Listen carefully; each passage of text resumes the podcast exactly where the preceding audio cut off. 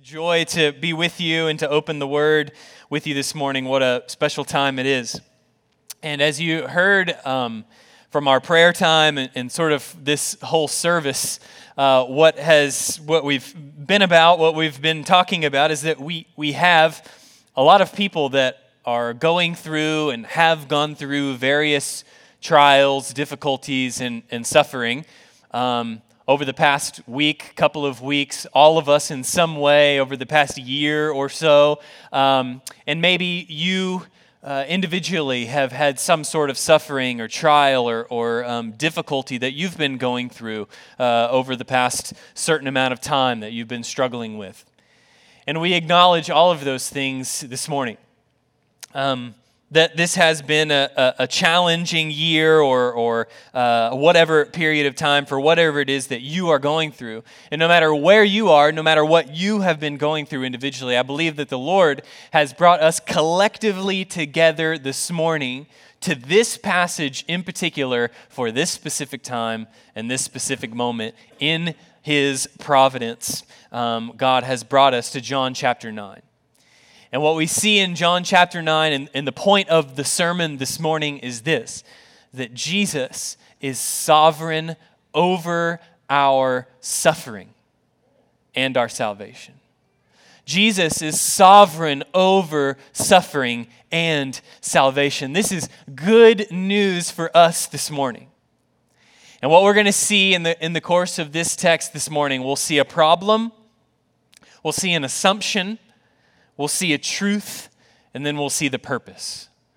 We'll see the problem, we'll see an assumption, we'll see a truth, and we'll see the purpose. First, the problem found in verse 1 that we've just read of chapter 9. It says, And as he passed by, he saw a man blind from birth. So Jesus is walking along and he sees a man blind from birth. He sees a man blind from birth. This is what we might call a problem, isn't it? You and I, we can all agree uh, that this is a form of suffering. This is a, a tragic thing for a man to be born blind. All of us, um, I, I, think we can agree on that, that being blind from birth is tragic, and we could all classify that as a type of suffering, couldn't we? What a, what a challenge um, for a, a man to not be able to see his whole life. And he was born this way. You may have heard the phrase the problem of evil or the problem of suffering. Many people would see something like this in the scripture a man being born blind from birth, or we could go to, to any number of, of tragedies and difficulties that seemingly are random in this life that we go through. And people would see this as a, as a problem this is the problem of suffering, or this is the problem of evil. What, what, what, is, what is going on here? People see stuff like this, like a man being born blind, and they, they see it um, as evidence that there is not a loving God. Have you heard this before? The problem of evil, the problem of suffering, when there's, when there's difficulty that seems like there's no purpose in it, people can chalk that up and say, yeah, it's because there's not, there's not, there's not a God. He's certainly not loving, even if he is in control. Even if he is sovereign, he's certainly not loving. And if he's loving, then he's certainly not in control. Because how could a man be born blind? This is a problem. It's a pretty big intellectual hurdle for people to go through. And maybe you've gone through it yourself when you see suffering, or maybe you have gone through some sort of difficulty or pain. Maybe you're going through some sort of suffering right now, and you you're wondering, what, what, what is this? What's going on? Why, why is this happening? It's a problem. We can, we can all agree with it. We, we you and I this morning, and, and, and all of us, as um, if we proclaim the name of Christ, if we say we're a Christian, we need to wrestle through this because this is right where people are. You and I, we, we might be in the midst of suffering, pain, difficulty, and surely there are other people in the world that are as well. And they're wondering what, it, what is that? Why? Why, are we, why am I going through such difficulty? Why am I going through so much pain? We need to work through this. Because what kind of God would let a man be born blind? Isn't that cruel for somebody to not be able to see the, the smile on their parents' faces as a kid? Isn't it cruel for somebody to, to not be able to see in their life? Um, isn't this cruel? This is a problem. This is suffering. And this is something that just happened to this man. He didn't choose it, right? He was born this way. And again, maybe in much the same way, maybe you, somebody you love, somebody you care about, ha- has gone through some tremendous suffering or pain, and maybe you find yourself in the middle of it right now.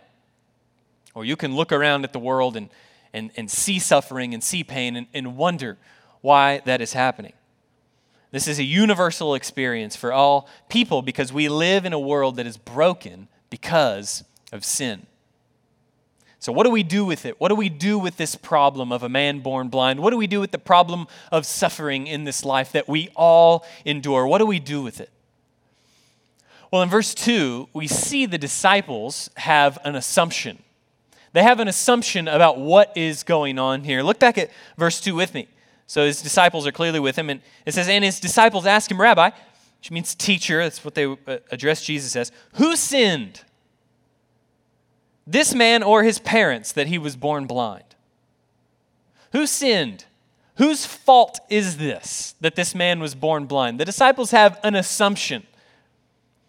They have an assumption about why these things are happening. And all of us, you and I, when we go through difficulty, when we go through pain, when we go through whatever amount of suffering, all of us naturally want to ask and have the question answered why? Don't we? Don't we wonder why bad things happen to us?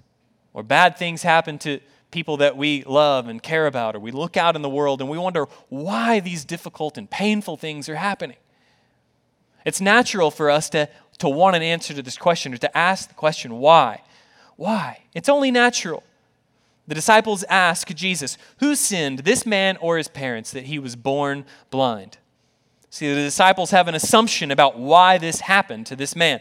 And this was a common assumption that really everybody would have, um, would, would have thought at this time. So we can't be too hard on, on the disciples for asking the question because they're thinking, surely, surely there is a logical explanation for why this man was born this way.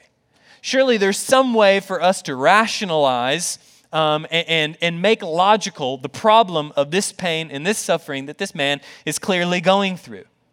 It has to be a result of either his sin or his parents' sin, right? That's what the disciples are thinking. That's the assumption that they have. But this is a wrong assumption, as we'll see. We have to be careful, you and I still today, we have to be careful about making assumptions about why we go through suffering and pain in this world. We have to be careful not to assume that we can figure out or know the why behind the pain and the suffering that we have. To continually question and to beat ourselves up over the why is not healthy and it's not helpful. Maybe you have um, experienced uh, something like this. You can, you can get caught in this cycle of wondering why uh, this, this um, pain or this problem has happened to you. You can get caught in a, a cycle of pain and despair, wondering why has this happened. And we can all get caught in it. It's not healthy in it, and it's really not helpful. Because ultimately, what, what we know from Scripture is that all pain and all suffering and all evil that we find in this world and that you and I go through today is ultimately a result of Adam and Eve's sin in Genesis 3. We can, we can chalk it up to Genesis 3, what's known as the fall, when, when pain, evil, and suffering entered the world. We can, we can chalk it all up to that moment. Because of that sin, all of the pain, and all of the suffering that you and I go through and that we see in the world is because of that particular moment. We can chalk it all up to that moment. However, to, to go beyond that and attribute any specific sin that somebody might have or something specific going on in somebody's family, to say that, that suffering is a, a result of that, is to go beyond the scope of what we can know and the purpose behind suffering.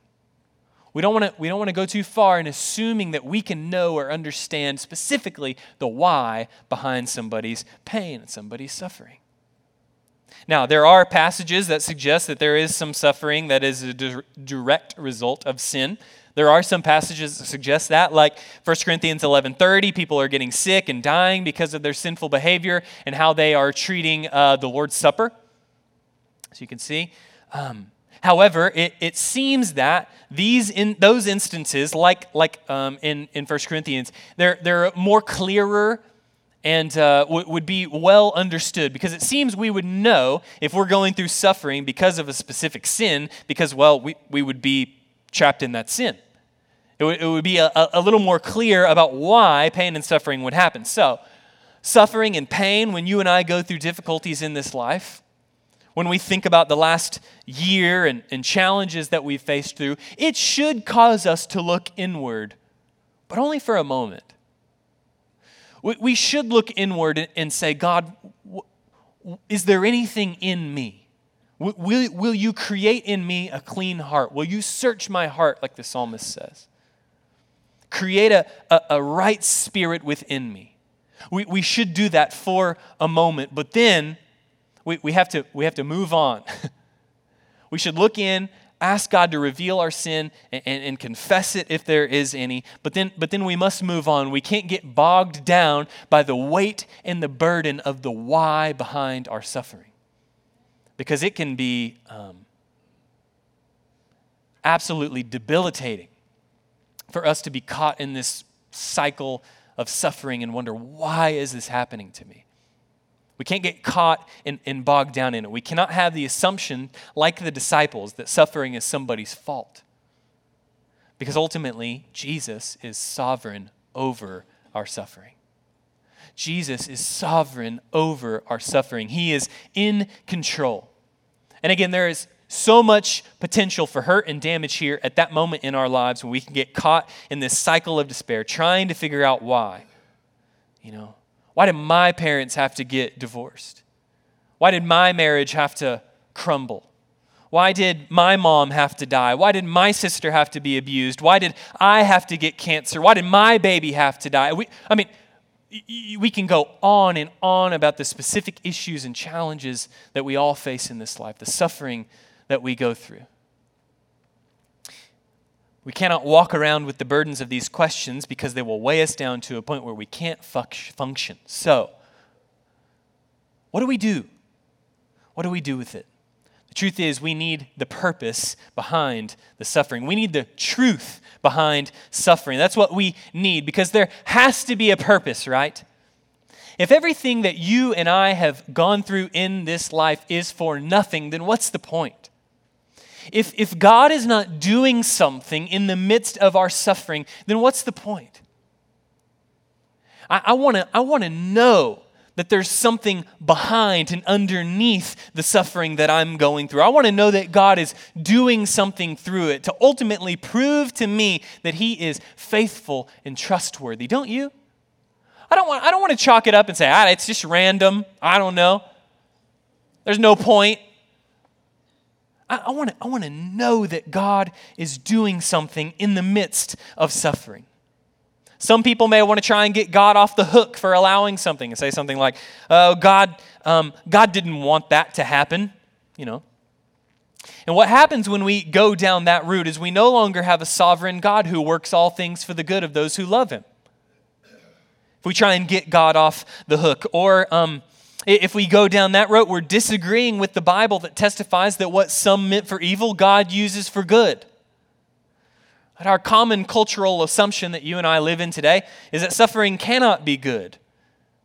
Suffering has to be bad. Suffering cannot be good, and if God is good, then he can't have anything to do with suffering. And this is not the testimony of the Bible. It's just wrong thinking, not what the Bible teaches. You know, some um, branches of Christianity would say you just need to have more faith, then you wouldn't suffer. You need to pray harder. You need to pray the right thing, then you wouldn't suffer. Listen, tell that to Job. And tell that to Paul, who, who pleaded with the Lord to remove the thorn in his side. Of course, we must have faith. And we must pray to God that He would take away our pain and suffering and bring healing. I mean, we've done that this morning.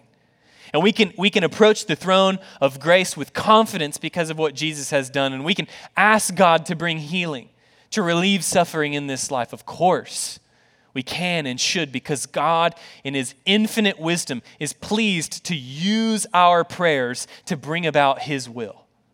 It's amazing. I, and, and we can't pretend to, comprehend it or know what's going on, but we know that we have a God who is sovereign over and is with you in your suffering. He is not distant. Um, you know, I, I, think of like uh, oftentimes when we're going through something difficult, we like to think about the light at the end of the tunnel. You heard that phrase before, where, where it's almost like, you know, I'm going through this difficulty now, but down there at the end, I know that there's some goodness that's going to happen down there once I get through it. And certainly there is some truth behind that. God is sovereign, and He does have a plan and a purpose for the suffering that we go through. There is a light at the end of the tunnel, if you will. There is some comfort to be had in that, but the true comfort is actually knowing that God is with you in the midst of the suffering. So both things are, are, are true. That yes, God has a purpose in the suffering. There's a light at the end of the tunnel, if you will, but also there is tremendous comfort in knowing that God is doing something and is with you through the suffering. That's where the comfort comes from. Because when I'm going through difficulty, when you're going through suffering, I don't want to just know, hey, God's sovereign, it's all right. Yeah, that is, that is comforting. But I want to know that God is doing something right now. And He is. There's purpose in our pain, there's purpose in our suffering, there's purpose in our sickness. He uses suffering. And after all, aren't we saved by the suffering of Jesus on the cross? God took, God took the ultimate suffering and actually used it for good, didn't He, in bringing about salvation for us. And so we have to believe and confess that, that God uses suffering for our good because suffering ultimately is what saved us. Jesus is suffering on the cross on your behalf.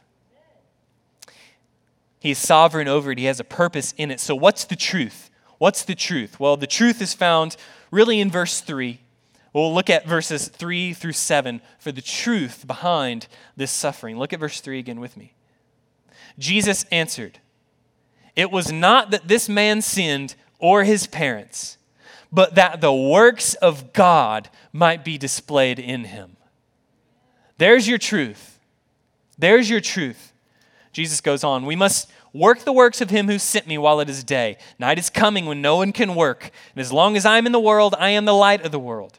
And having said these things, he spit on the ground, made mud with the saliva. Then he anointed the man's eyes with the mud, and he said to him, Go wash in the pool of Siloam, which means sent. So he went and washed and came back seeing.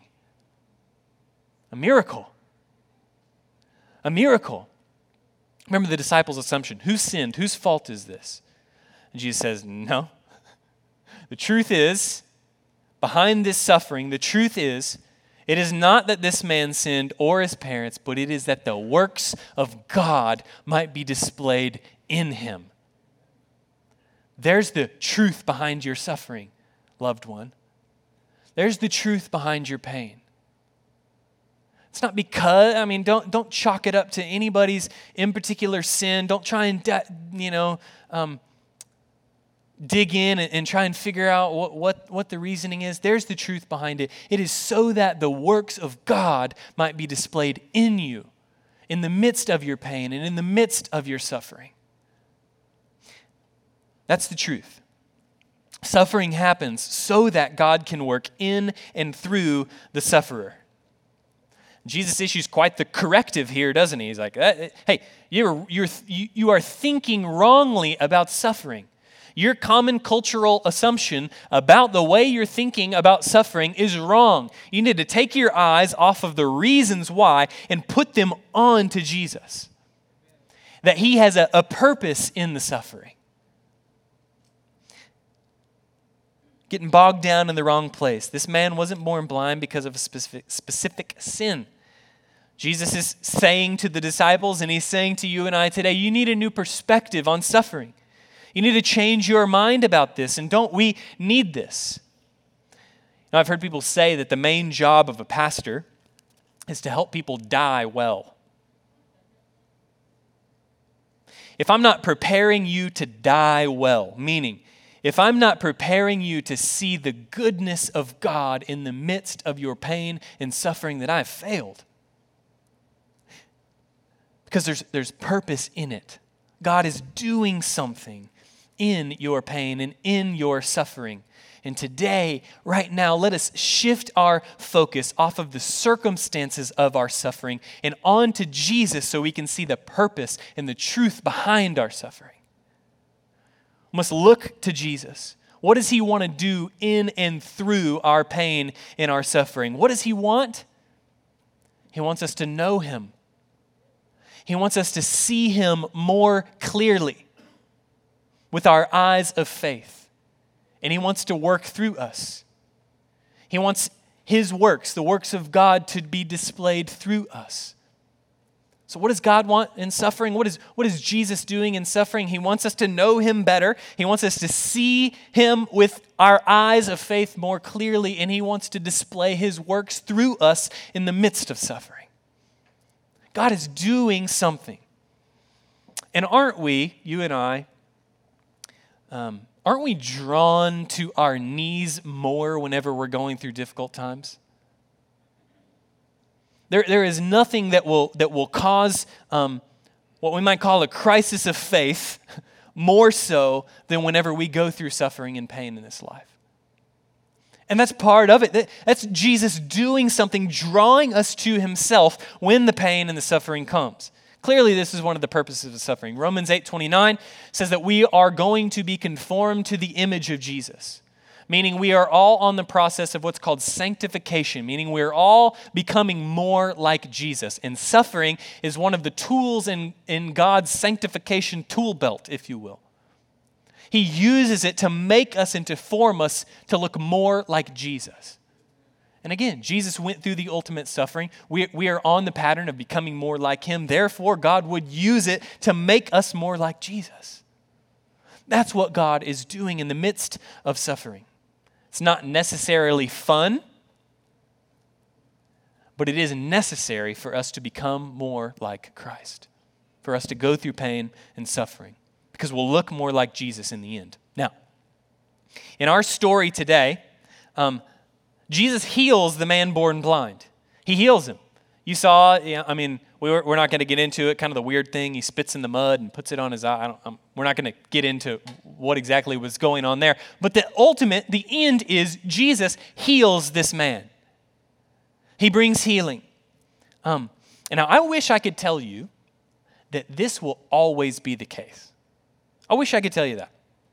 But you know as well as I do experientially in this world, because of the fallen, broken world in which we live, because of sin, people still die. We still are going to go through pain and suffering in this life. I wish I could tell you that, like this man in John 9, everybody is going to be healed.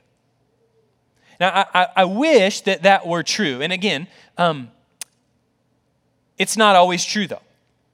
Now, we can, again, I've said this, we can and should ask God for healing. We can and should believe that God can and will heal. In His sovereignty and His wisdom, He can use our prayers to bring about healing. But what about when He doesn't? What about when He doesn't? Bad things still happen. But we know that Jesus is still sovereign over our suffering. We can trust that He is at work even when healing doesn't come.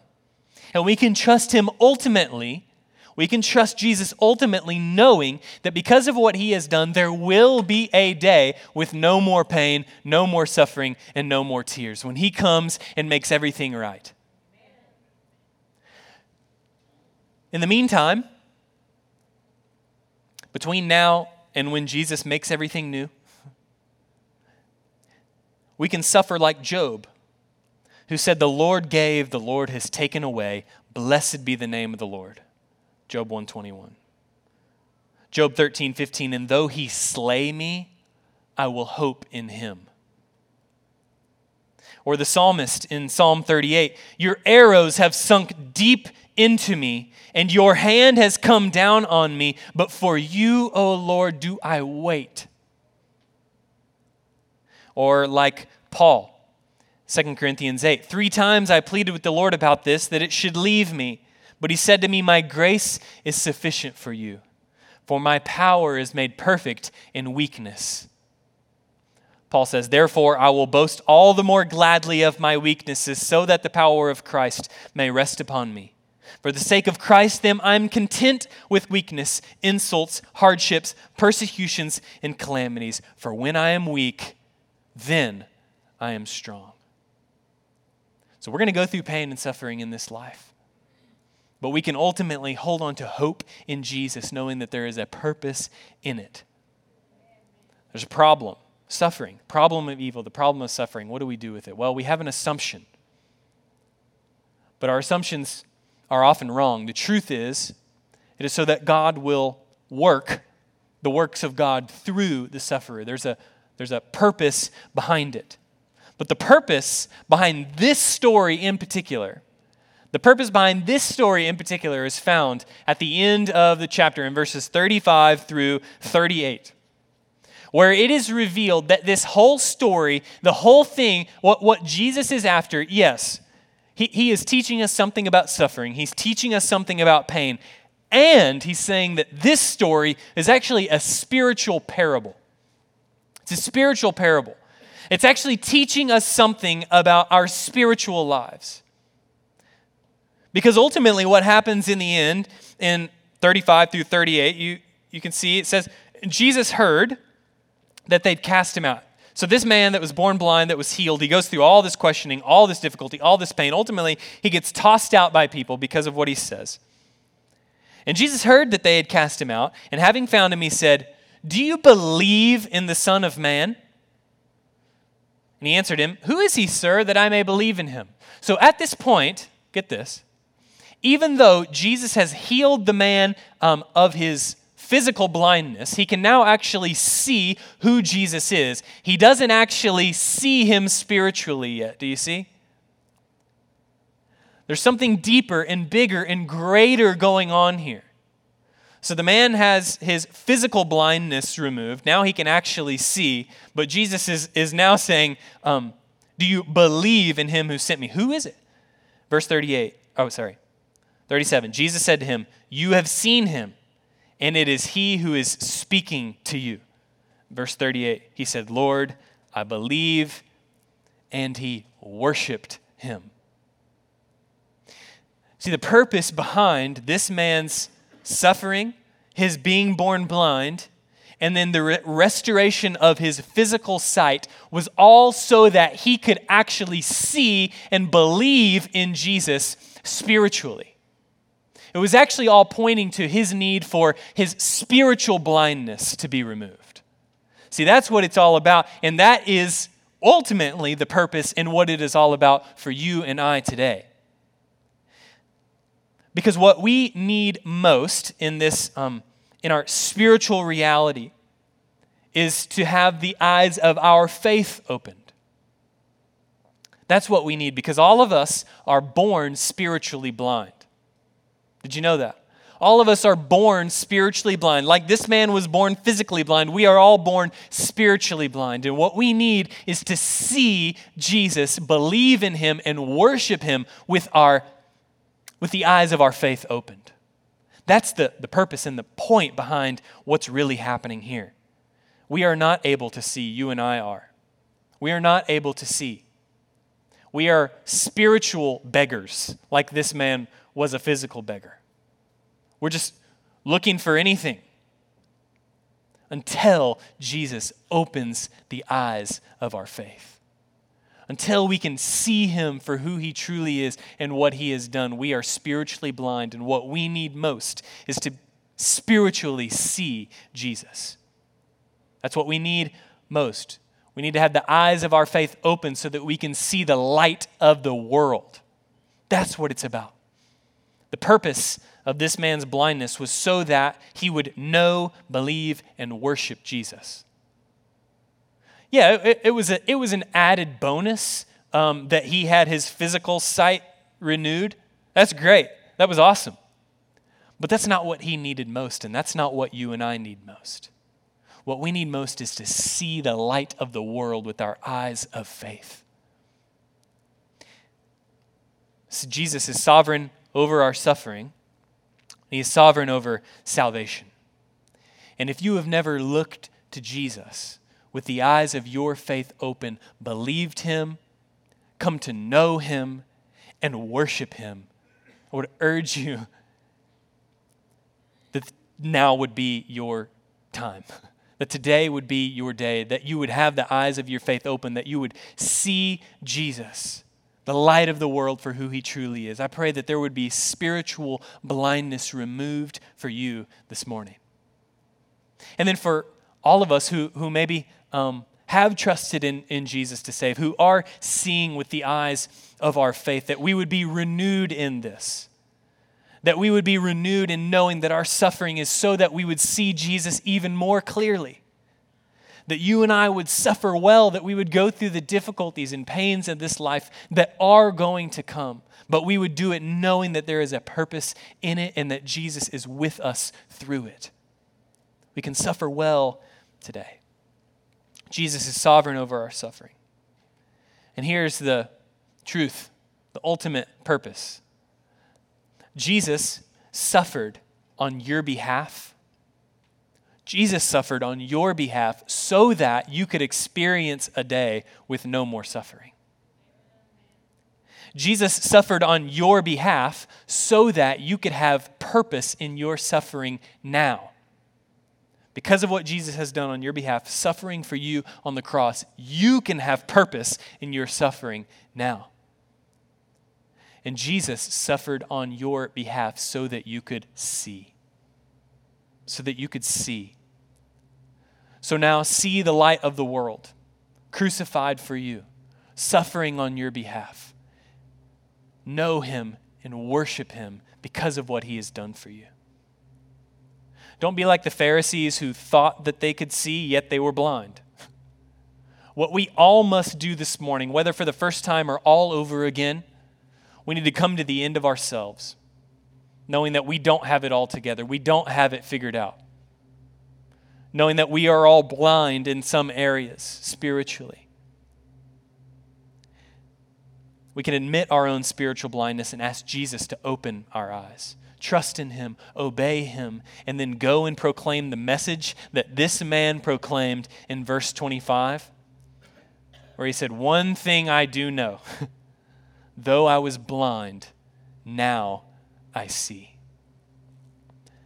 This is the truth for you and I this morning. If we have beheld Jesus, if we would look to him on the cross, believe in him, trust in him, and worship him for what he has done, that's our testimony.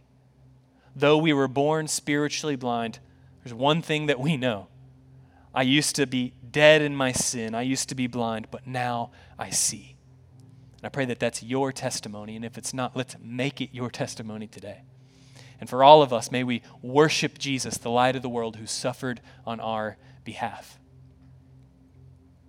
We're going to respond in, in worship in just a, a moment. Um, after I pray, we're going to stand, we're going to sing, we're going to worship God for what He has done. And uh, I pray that we could leave today um, hopeful. Now, this morning didn't take away any of your suffering, it didn't take it away. But Lord willing, it gives purpose to your suffering. It gives purpose to your pain, knowing that God is doing something and He is with you in it. It is so that the works of God might be displayed in you. Would you pray with me? Father, thank you for the truth that we find in your word.